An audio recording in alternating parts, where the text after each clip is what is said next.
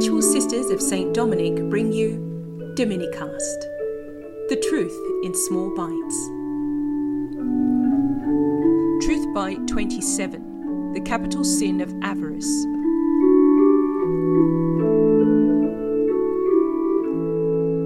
We all know the story of Scrooge. In fact, we often give his name to people who are mean and money grabbing.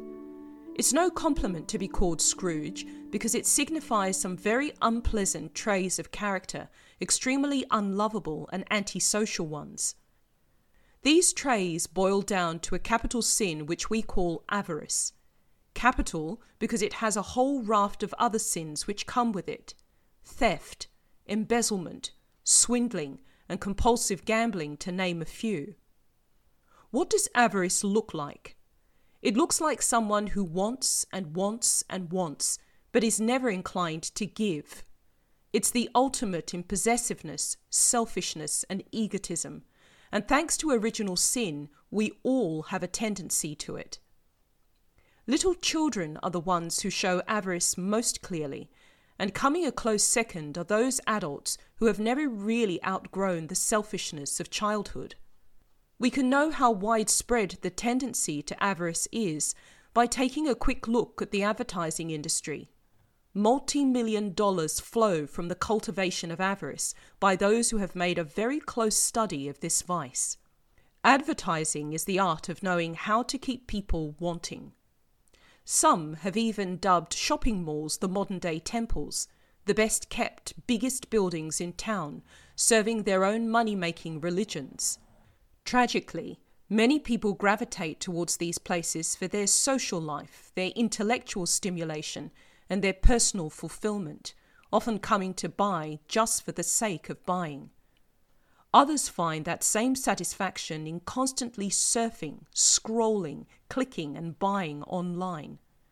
Unfortunately, it's a satisfaction that fades as soon as you've landed the thing you had your eye on, so that you're compelled to look for another. You're now locked into an endless process of searching and dissatisfaction. This pathetic process is a far cry from the more profound kinds of human searching, where people are looking for truth and goodness, genuine relationships, and a worthwhile purpose in life. After all, human beings were made to think and know and love and to blossom as persons. This being so, the avaricious are just wasting their life and talents collecting stuff that will never satisfy them and buying up superficial experiences of fun and pleasure. Things become more important to them than people. It's no wonder relationships are so fragile and good ones so hard to come by. You can put it all down to materialism. Materialism is the philosophy of today. It's very much about our endless desire to own. It keeps us chained to this world, and because we're made for a higher happiness than this world can give, it keeps us forever unsatisfied. It makes us mean and selfish and lacking in respect or compassion for people. It shrinks our personhood to the point where even we don't really know who we are apart from our possessions. And strangely, Materialism and avarice are not just tendencies of the rich.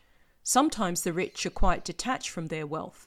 Perhaps they can afford to be. They're probably never going to find themselves short. Sometimes the wealthy can be generous and very concerned about the needs of others, while the less well off may focus on working their way up the financial or social scale. However, it's also true that the poor of this world are sometimes the most generous and giving. One very important teaching of Jesus Christ was that happiness is found in a certain detachment from the things of this world. Some religions measure holiness by worldly wealth, but Christianity teaches that the poor in spirit are the happy people. Because while we're free to appreciate and enjoy the good things of this world, we can't take any of it with us into the next.